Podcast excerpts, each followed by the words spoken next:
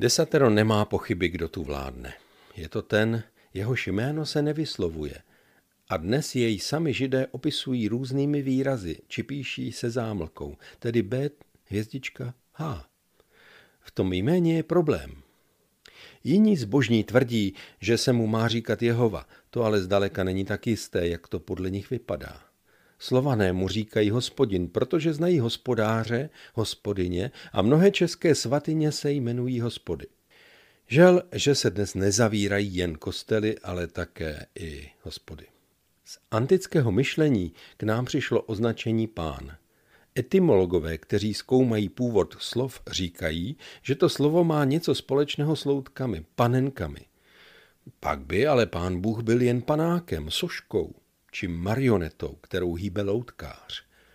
Spíše by se mi líbilo, kdyby mělo to slovo něco společného se všemocným řeckým bohem Panem, kterého známe ze všech slov, jež jsou dodnes živé. Panika, pandemie, panteismus. To je předpona ze řeckého slova pantos, což znamená vše. Pan byl v antických představách skutečně vševládným božstvem a představuje jej divoký kozel, který stojí vysoko na útesech a povýšeně či zlověstně hledí do kraje. České protažení pán je vlastně jen melodicky vyjádřenou úklonou, jen si to vyzkoušejte. To je docela trefa. Italské vyjádření nebo francouzské vyjádření, obecně z latiny pocházející, označuje starého vladaře, senior, seniora. A to je slabé. Bůh tady říká, já jsem pán, není jiných. Není to prohlášení své volné a samolibé moci. Nemusí u toho významně pozvednout obočí a udeřit pěstí do stolu a překřičet taky ne. Je to sice řečeno židům, kteří byli až dosud navyklí žít v egyptském světě mnoha bohů, protože kde kdo se tehdy tvářil jako bůh. Farao, holohlaví kněží, kteří měli v moci faraony tupy a neživě zírající zlaté sochy bíčka a pise, ostré zobáky ptahů a další. Ale přesně tak je to i v dnešním světě. Landsknechtů je tu mnoho, každý poroučí a křičí. Jakmile se zapnou kamery a novináři napřáhnou záznamníky k ústům politiků, podobně jako ti antičtí kozlové, páni a paní pouštějí strach. Snaží se zablízknout pan Sofii, jak se učeně říká, nesmírné moudrosti. Ten, kdo zná tíhu odpovědnosti a péče o panství, ten si nevyskakuje. Z příběhu dnešní šlechty víme, že jsou to lidé, kteří se neštítí práce a montérek. Panství je důstojné a vzácné břemeno. Bůh je přece jen jeden. Jak se může na ty namyšlené panáky dívat ten jediný pán, jemuž nikdo není roven? Ten klid se považuje někdy za jeho slabost.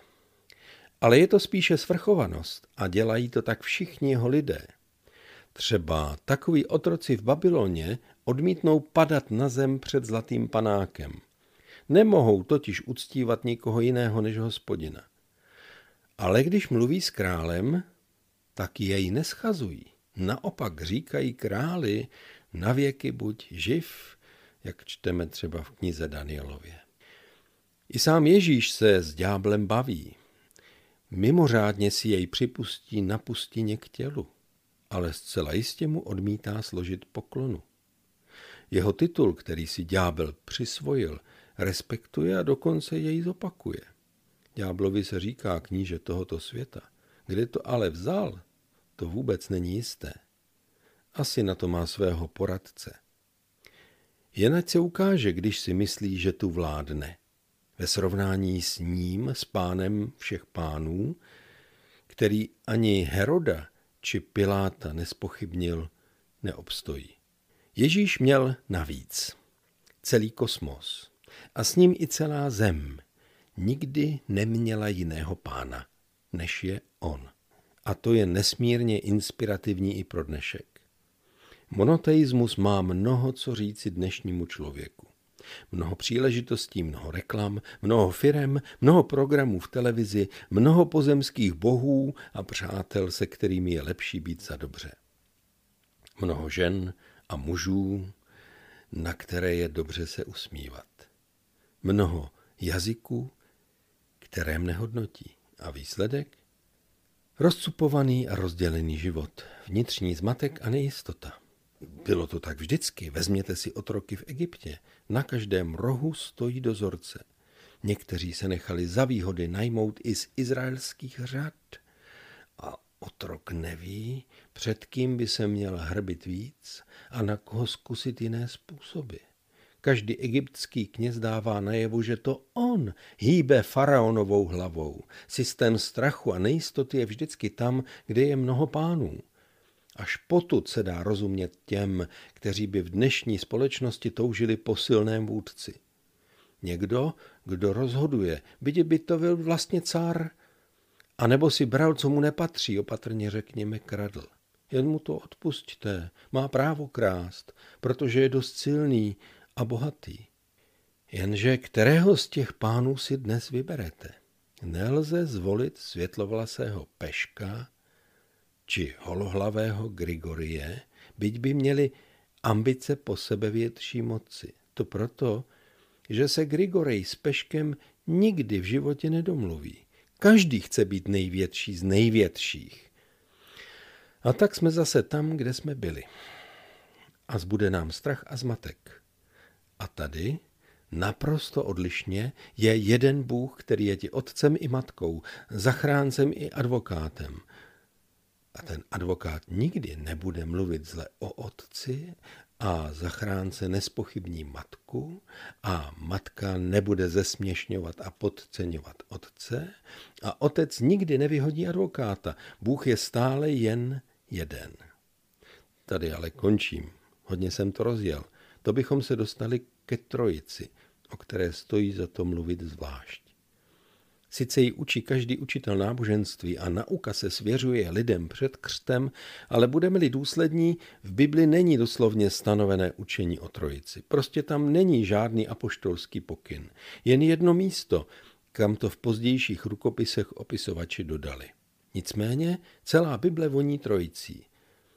A jak jsem už řekl, jedinečnost Boha se s množným číslem nevylučuje. Není to zajímavé, není to lákavé, dovřavit dnešních dnů do nepokoje a zmatku jediný Bůh a jednodušší život, jediná a jedinečná žena či muž, o které stojíme? Páni Izraeliti neodcházejí na pustý ostrov, jdou pustou pouští a mají se tu učit znát to, co se jim bude hodit v kananejské zemi, kde bude ještě hůř a divočeji než v Egyptě. Mnoho bohů a možná lákavějších než tam a žádný generální vůdce. Jejich vysvoboditel Bůh je do reality moderního života mnoha možností vysílá s pevným základem své jedinečnosti.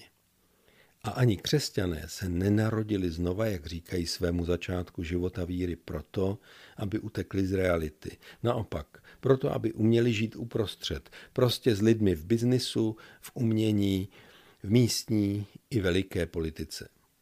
A zároveň patřit tomu jedinému a jedinečnému Bohu. Tím se zase vracím k té podobnosti svatebního slibu, věrného manželství a desatera. Přes všechny formality je to okamžik plný citů a všeho, co patří ke vztahu muže a ženy. Je v tom všechno, včetně studu úcty i krásné tělesnosti. Že to sem nepatří, že je to laciná erotika, zacituji přece jednoho proroka, Ezechiele, a radši vynechám některé výrazy. Šel jsem kolem tebe, uviděl jsem tě a hle, byl právě tvůj čas, čas milování. I rozprostřel jsem na tebe svůj plášť. Přikryl jsem tvou nahotu.